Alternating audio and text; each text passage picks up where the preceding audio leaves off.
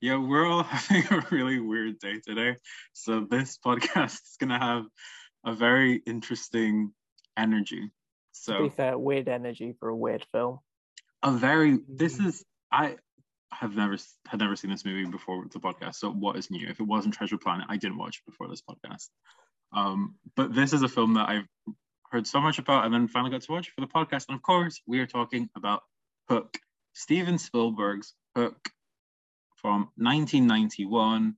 A really interesting movie once again, because I guess this is just our pattern, a movie that was not super well received at the time, maybe didn't do super well at the time, has become a little bit of a cult classic now. And yeah, it's just going to be a very interesting film to talk about.